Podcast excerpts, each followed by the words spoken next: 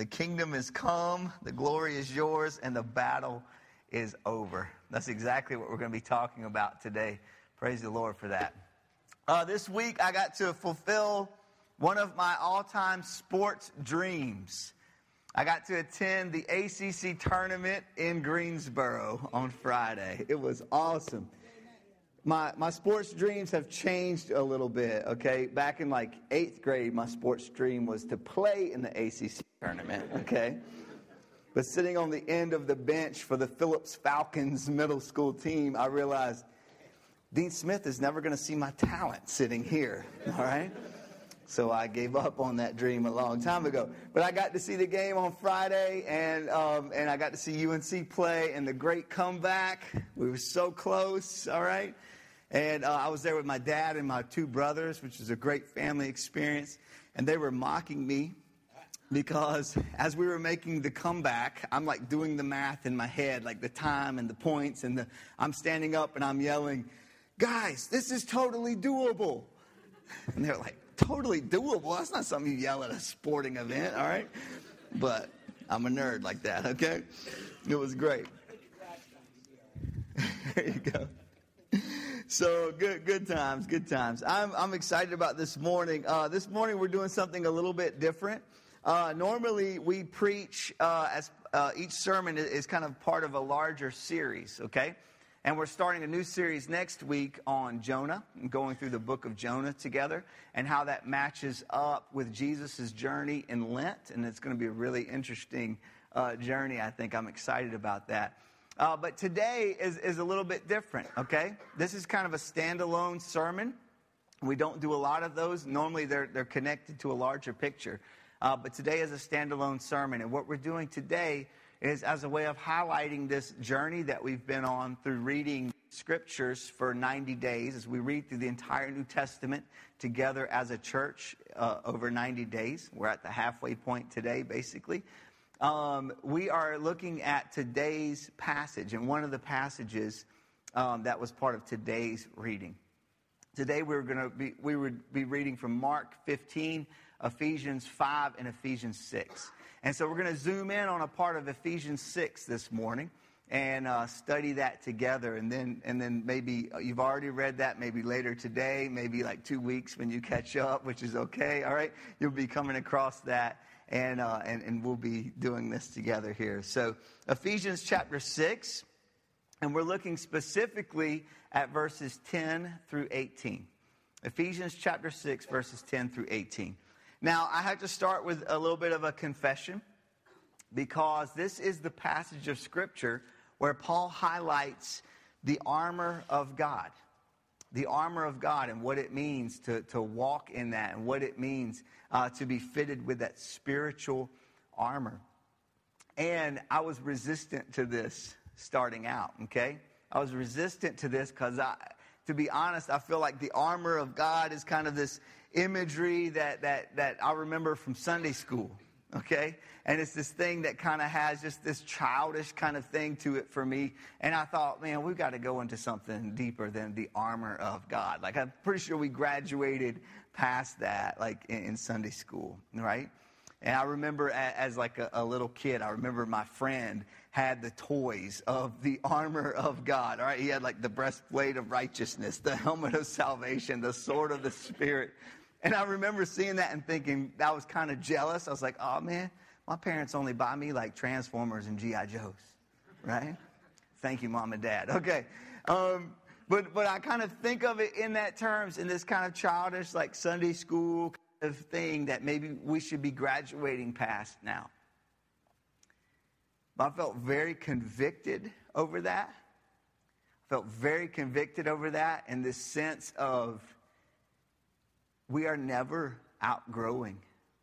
We are never outgrowing these key passages. And these emerge as key passages that people become very familiar with for a reason. It's because through the centuries, Christians have gravitated to these core and key passages that have played a major role in, in, in firming up their faith. And I just felt very convicted in that, and this kind of calling me out in that pride, okay? saying, You are not, you're not above this passage. All right, you've not graduated past this. You need to go back to this. You need to go deeper into this. And you need to see what new things I reveal to you through this passage. That's where we are today. Humility is something that the Holy Spirit cultivates in us as He teaches us to surrender our pride. Humiliation is something that we bring on ourselves when we choose instead to hang on to our pride. I want the Holy Spirit to cultivate humility in us as a congregation. And if not, then we'll bring humiliation upon ourselves. So let's come out of that spirit this morning as we study this passage, okay? Father, help us today.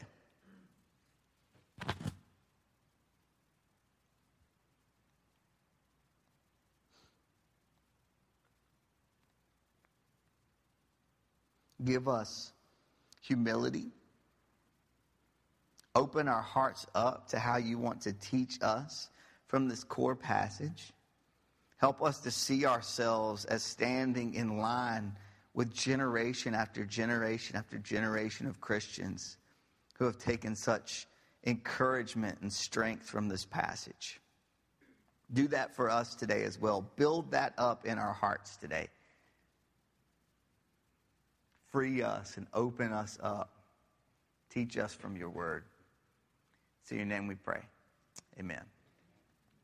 Amen. Ephesians chapter 6. First of all, a little background on, on the book of Ephesians. It, it's written to a church in a city called Ephesus, okay? The author is Paul, and um, it was written while Paul was imprisoned in Rome, okay? So he's in prison for the sake of the gospel. That's why he is in prison.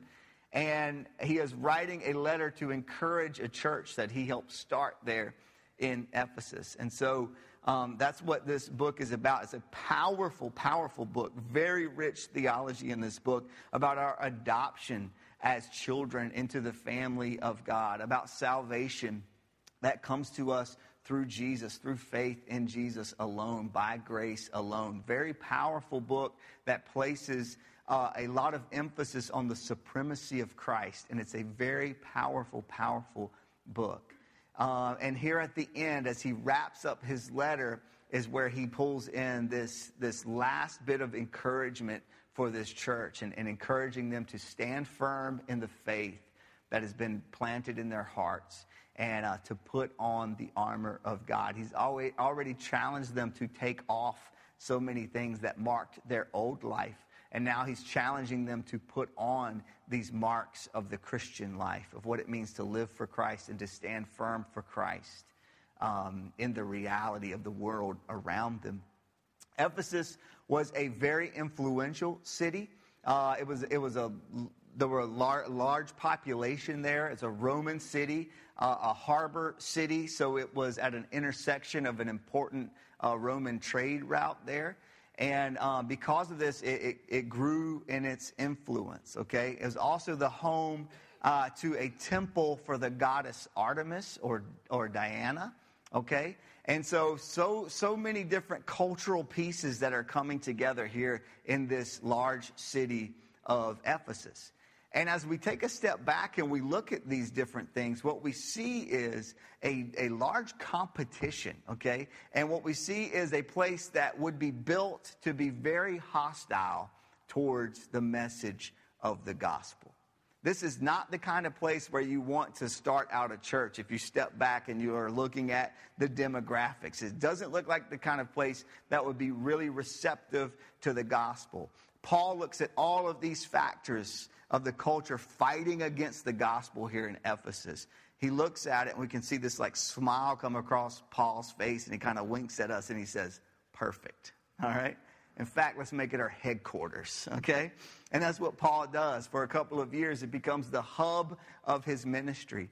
And as he preaches the gospel in this place, he begins in the synagogues preaching to the Jewish people there about how how Jesus is the fulfillment of everything that they've been taught and, and everything that they believe. And the controversy stirs up there, and he's forced out of the synagogue. So then he goes into the public teaching places and he begins to teach it there. And I love this about Paul. He sees it, that in these places of these, these marketplaces of ideas, he knows that Christ is supreme in those places. And he goes and he preaches it boldly because he knows that every human heart is longing for the hope that can be found in Jesus Christ. Christianity is such a revolutionary, revolutionary moment, a movement, and it has its place and it has where it can stand in these marketplaces of ideas. And so Paul goes and he takes that and he proclaims Christ there and he sees um, a lot of growth in the church that he plants there. Okay? So this is kind of the background of, of the place um, that Paul is sending this letter back to. So, given that, that there are all of these factors coming together against the church, Paul closes his letter with this encouragement to put on the armor of God and to be prepared to stand firm in the faith. Here's how he starts in uh, chapter 6, verse 10. Finally, after everything else that I've told you here in this letter, I'm closing with this Be strong in the Lord and in his mighty power. Put on the full armor of God so that you can take your stand against the devil's schemes.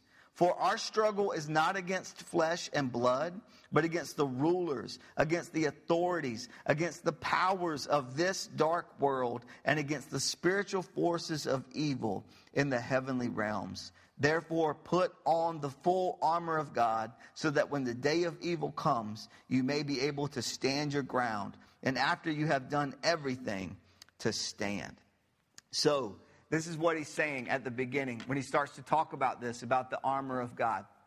He pulls in this imagery, this kind of military, this kind of battle type of imagery. Now, this would have been familiar imagery for the people because it was an important Roman, Roman city. So they would have recognized this kind of imagery describing the, the, um, the armor of a Roman soldier, okay, and a Roman guard. Also, it's clear why this would be at the front of Paul's mind as well as he starts to compare the Christian life to this because he is imprisoned, all right, and he has seen his fair share of Roman soldiers and Roman guards, and he's been on the wrong end of that many, many times, okay? And so he borrows this very um, familiar imagery and he ties it into what it means to stand firm in the faith for Jesus Christ.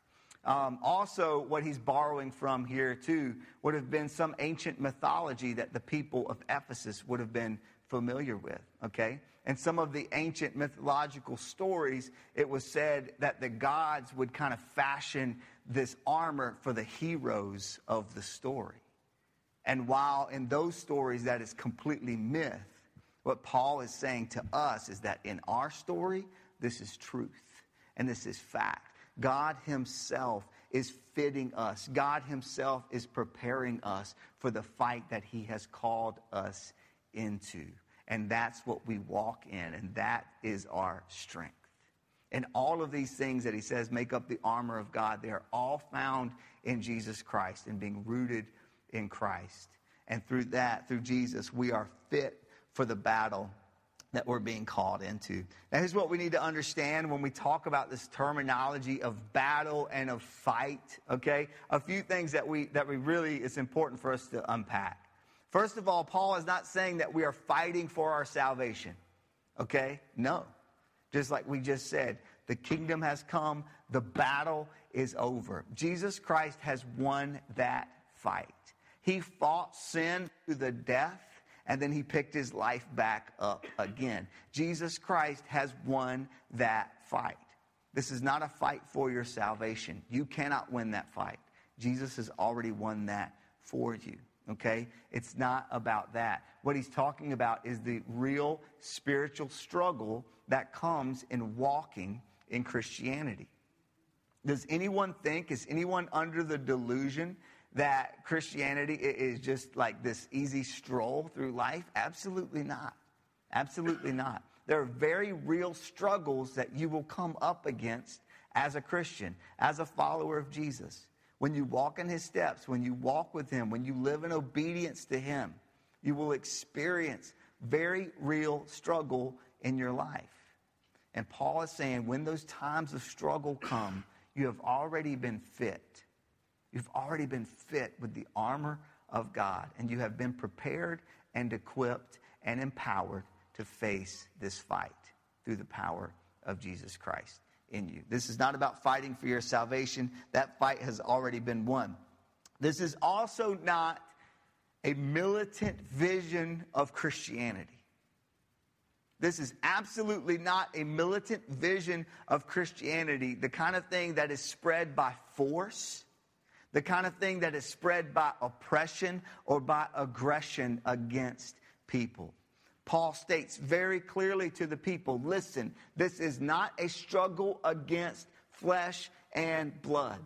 We're talking a spiritual struggle here. We're talking about the, the, the spirit of evil and the powers of evil in the world, the ramifications of sin.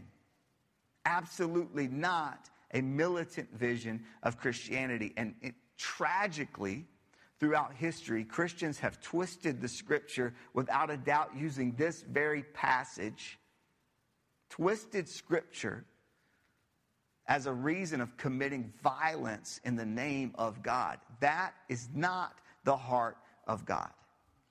That is a misrepresentation of the heart of God. That is a total misinterpretation of this passage. Paul says very plainly, very plainly, this is not a struggle against flesh and blood.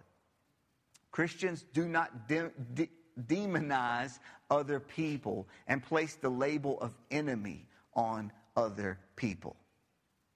Quite the opposite. The radical call of Christianity, Jesus tells us, is to go beyond just loving your neighbor, but beginning to love people who call themselves your enemies.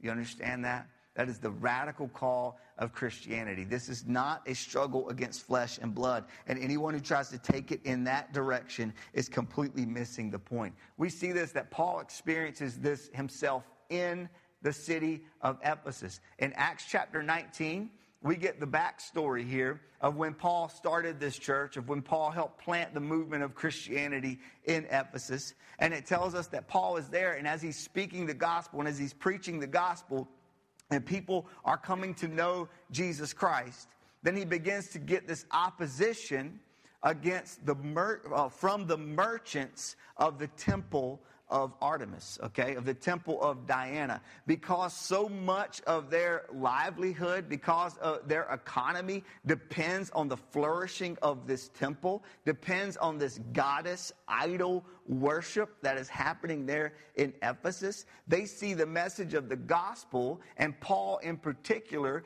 as a threat to their way of life. And so some of the merchants there in the city stir up a riot against Paul that was so violent that if they hadn't pulled him out of there, he would have been torn to shreds. Okay? Paul would have lost his life. His life was very much threatened in this moment. Paul has seen that these people, physical people, were completely against him and wanted to take his life in this moment of rage. And yet, Paul still says, listen, our fight is not against them. They are not your enemy. Our struggle is not against flesh and blood. Our struggle is against the spiritual powers of evil in the world. Those powers are very real, Paul tells us. And we must be prepared.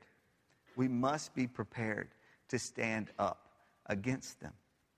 Being fit with the armor of God being fit with the character of God as He lives His character out through us in the world, then we are called into this spiritual fight in the kind of way that we fight oppression with justice. We fight oppression in this world with justice. Oppression is a form of spiritual evil in this world, a systematic spiritual evil in this world. And as Christians, we are called to actively fight against it. This is why so many of the people in this church continue to push us and continue to challenge us and call, and call us out on taking a stand against human trafficking, a very physical representation of a spiritual evil in the world. And as Christians, we're called to do something about it because we serve the God who hears the cries of slaves and does something about it. So we're called to join him in that fight. We're called to fight oppression with justice, to fight temptation in our lives with a humble reliance on Christ, to fight legalistic judgment against other people with truth and with grace. The kind of truth that pierces our own hearts and calls us on our own hypocrisy. And the kind of grace towards other people that's been extended to us. We're called to fight indifference with compassion. We're called to fight hate and fear with love. And we're called to fight back the shadows of the fall wherever we find them with the light of the world, who is Jesus Christ, who then calls us to be the light of the world because of what he's done in us. This is a spiritual battle. As you draw your lines, understand your enemy is not any other person. Not any other person. If they call themselves your enemy, that's the person you're supposed to love, Jesus says to us. Okay? Our spiritual, our fight is against the spiritual powers of evil in the world, the ramifications of sin in the world. Be prepared, he says.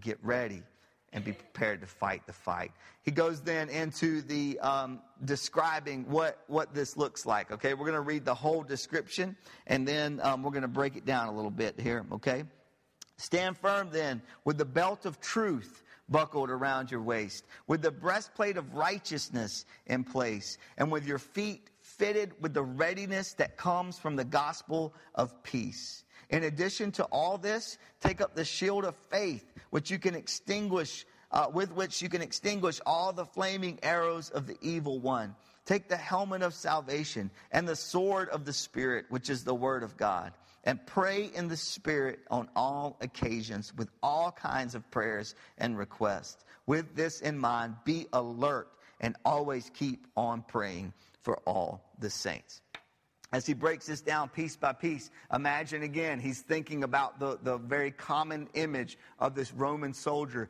and he begins to take it apart piece by piece and show us what it's like to be fit, to be fitted with the armor of God. He begins with the belt of truth. The belt of truth, the piece that holds the rest of it together. It begins with truth because truth reveals the rest for us. Truth reveals the rest for us. Truth reveals to us our own state of sin and our desperate, desperate need for God and for His grace in our lives. Truth then reveals to us the reality of grace, the beauty of grace, and the possibilities of grace, what grace can accomplish in us. Truth reveals to us that Jesus Christ is the Son of God. He is the Savior of the world, the Messiah that we have been waiting for, the one who has come to rescue us and to redeem us. Truth reveals the rest for us. So it begins there begins with the belt of truth, and through truth, we see what righteousness is. And through truth, we see the reality of the gospel. And through truth, we see our need for salvation. And through truth, we see that salvation comes by faith, not by our works. And through truth, we see that we must be rooted in the Word of God. All of these things fit together and begin with truth, he says. Put on the belt of truth fasten the rest of it together with truth. Then he moves on and he says, he begins to talk about the breastplate of righteousness. Okay, so imagine this piece of armor here that is designed to protect like the vital organs, okay, and especially the heart. Designed to protect the vital organs, but especially the heart. Righteousness guards our hearts.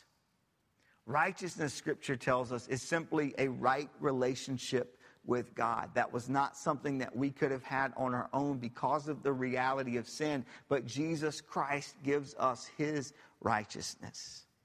Jesus Christ does that for us. He accomplishes that for us and then brings us through his grace into a right relationship with God again. This righteousness guards our hearts.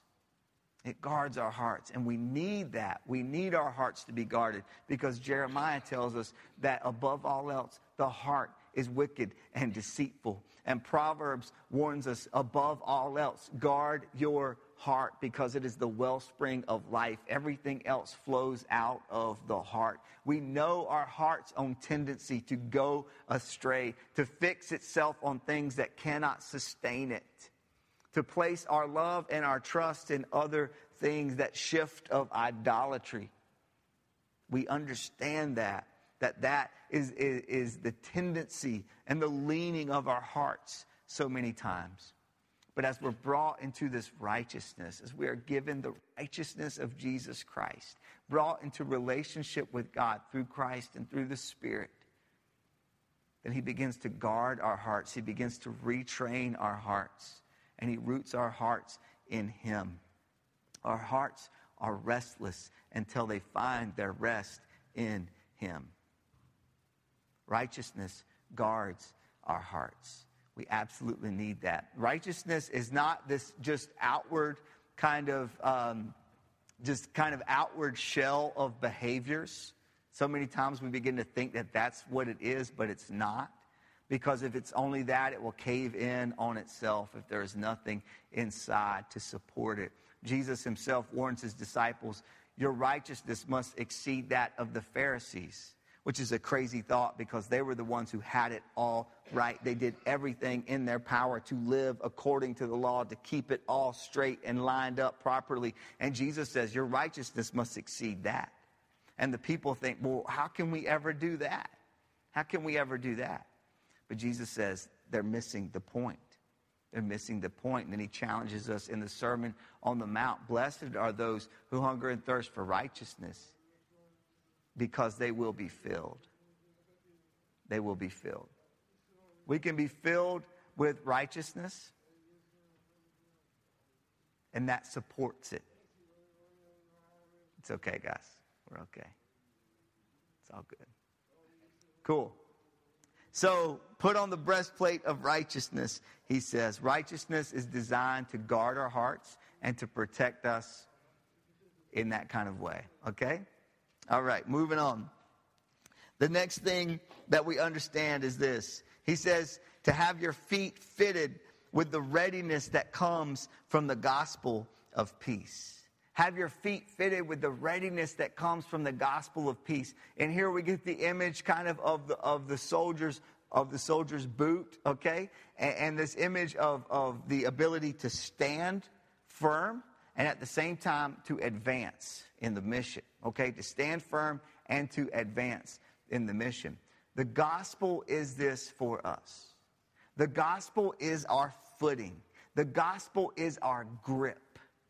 Okay, it is the thing that keeps us in place. It is what we take our stand on. This is where we stand. We are rooted in the gospel. We must be grounded in the gospel. And through that, we are held firm, not slipping or losing our footing. The gospel is the place where we will take our stand.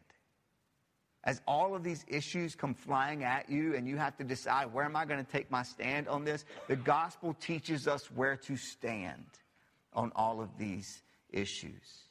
At times, it, change, it challenges us to take stands that are incredibly uncomfortable. But it says, take your stand in the gospel. This is the place to stand. And if we don't do that, we will lose our footing. Because of the gospel, we remember that we were hopeless sinners, but now we are saved by grace through Jesus Christ that we are rescued, that we are redeemed. We remember that we did nothing to earn it or deserve it, but that it is the free gift of God flowing out of his unconditional and unbelievable love for us. The gospel tells us that we are chosen, that we are adopted, that we are reconciled, that we are sealed as God's own. And the assurance of this gives us the footing to stand no matter what comes and pushes against us. It reminds us of who we are in Jesus. And as the fight comes at us and pushes against us, it roots us, it grounds us, and it says, This is where we will stand. This is where we will stand, and we can do nothing else but that. Also, we're called in this to advance. We're called to advance the gospel. Understand once again that we're not talking about by doing this by force, even though he's using this kind of military imagery here. He's not talking about advancing it by force, by oppression, or by aggression. Not at all. In fact, he refers to it quite intentionally as the gospel of what? Peace. Exactly. The gospel of peace, and this is what the gospel accomplishes it makes peace between those who were once enemies. This is what it does. You and I were enemies of God, we're told. But through the grace of Jesus Christ, we are now called friends. We are now called the children of God. This is what grace does it reconciles enemies. It reconciles enemies. And Jesus challenges us to do the same to others, just as He has reconciled us to Himself, though we were once His enemies. He says, Love your enemies. The gospel creates peace. Now, there will be friction, there will be pushback, there will be challenge, there will be difficulty. But the gospel creates peace, and it has that power. As we, as we move on, we're to have to skip ahead just a little bit. All right, we're getting tight on the time here. But let's skip ahead to the sword of the Spirit okay? The shield of faith with the extinguish, it says extinguish the arrows, okay? It is that guard. We, we place our faith in God. We remember through faith the way that God had come through for so many people throughout Scripture, the way He has come through for us, and He protects us in those times of attack. The helmet of salvation. This is a callback to Isaiah chapter 59. Um, where it says that God places this on himself as well. He places on the helmet of salvation, the breastplate of righteousness. We get then to the at the end, the sword of the spirit, Paul tells us. The sword of the spirit, which is the word of God.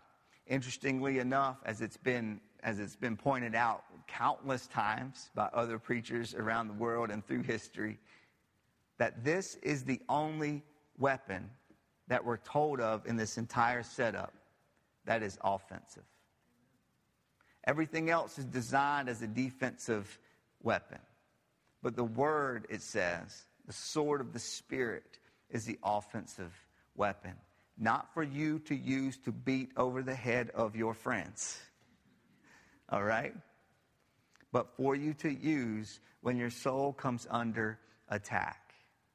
This is what the Word of God does for us. It is so many other things, but this is part of what it is for us this double edged sword, it's told, at times, which means it cuts our own spirit with conviction. But it's also this offensive weapon used in this battle.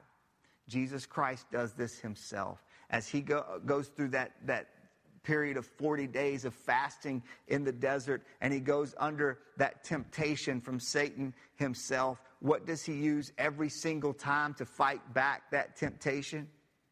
Scripture, the Word of God. It flows out of him. And with every temptation that comes at him, he answers it with a word from God, from the Word of God. This is your offensive weapon when the attack comes against you. As you root yourself in Scripture, as you bury this like a treasure in your heart, in those moments when you need it the most, it will come back to you. I sat across the table just this week with a friend who told me the exact same thing was happening in her life. Remembering these scriptures when she needed them the most. Isn't that powerful? That's what scripture does. It comes back that seed that is planted in you will come back. And it becomes your offensive weapon when it fights against you. Wrapping up here, here, here's the last question. As we look at this incredible challenge from Paul to the people in Ephesus, and, and he tells them to stand firm, to be fit with the armor of God, I'm left with the question of so, how did they do? All right? Did they live by this? What happened to them? Did they actually live up to this? Did they fight the good fight? Did they wear that armor and did they take their stand and keep their stand in the faith? Well, actually, we have another letter to the church in Ephesus. It's not written by Paul. This time, it's written down by John, the Apostle John, through the Holy Spirit, through the words of Jesus to the church in Ephesus. It's found in the book of Revelation in chapter 2. And in Revelation chapter 2, what we have here uh, in this book, the Apostle John is seeing this revelation, okay, of the reality, all right? And, and, and he is seeing this vision. And as God is revealing these visions to him, part of what he is told to do is to write down this letter to the church in Ephesus. And this is what Jesus has to say to these people that we meet first in this book and that later we get this letter um, written to them. Here's what he says in chapter 2.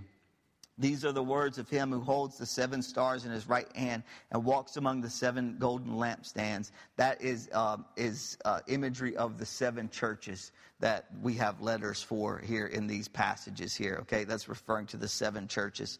Um, here's what he says I know your deeds, your hard work and your perseverance. I know that you cannot tolerate wicked men, that you have tested those who claim to be apostles but are not, and have found them false. You have persevered and have endured hardships for my name and have not grown weary.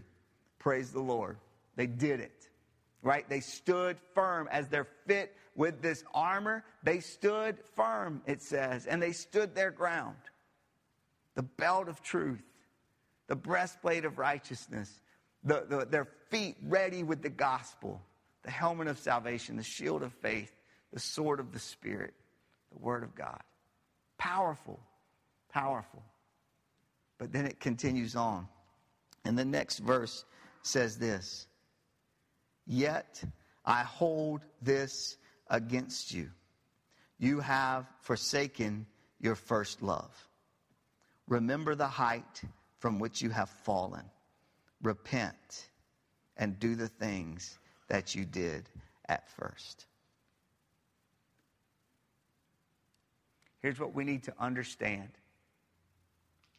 as we go deeper into our knowledge of Scripture, as we go deeper in our wisdom as we persevere in the faith, as we fight these spiritual battles, as we root ourselves in these things, in truth and in righteousness and in the gospel and in faith and in salvation and in the Word of God. Here's what you have to understand your first love is not truth.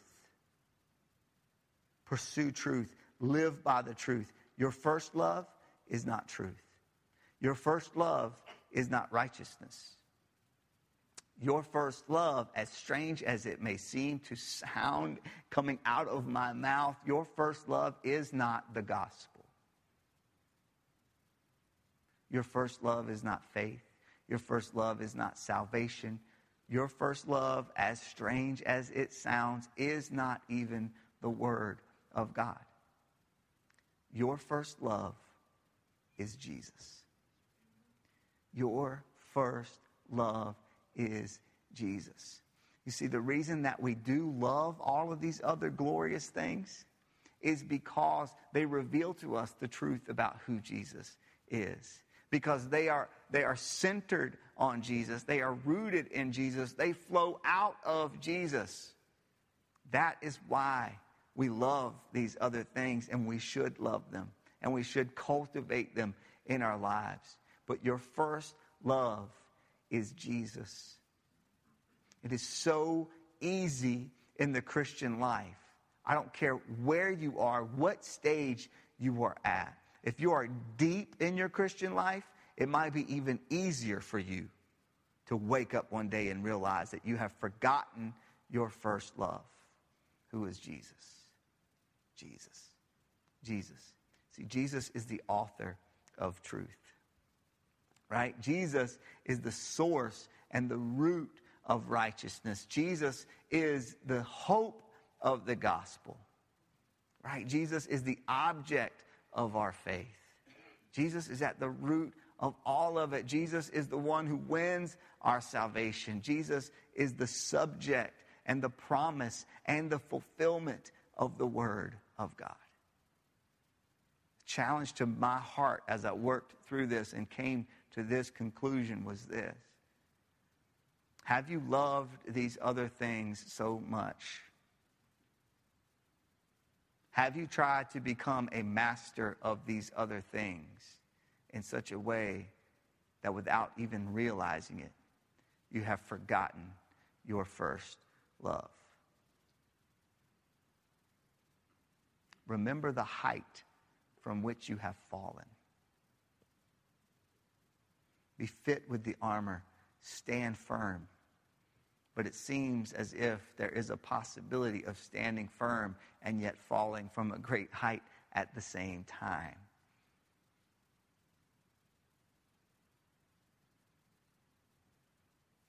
Remember your first love. As we close out, Jason and the band is going to come back up. But I feel like what we need to do right now is to have a few moments of just silent space to allow the Holy Spirit to convict us of this, to allow the Holy Spirit to press in our hearts whether this is us. Are we Ephesus? Are we the Ephesians? Are we this church? It tries to be so faithful in the fight, and yet somewhere along the way actually forgets our first love.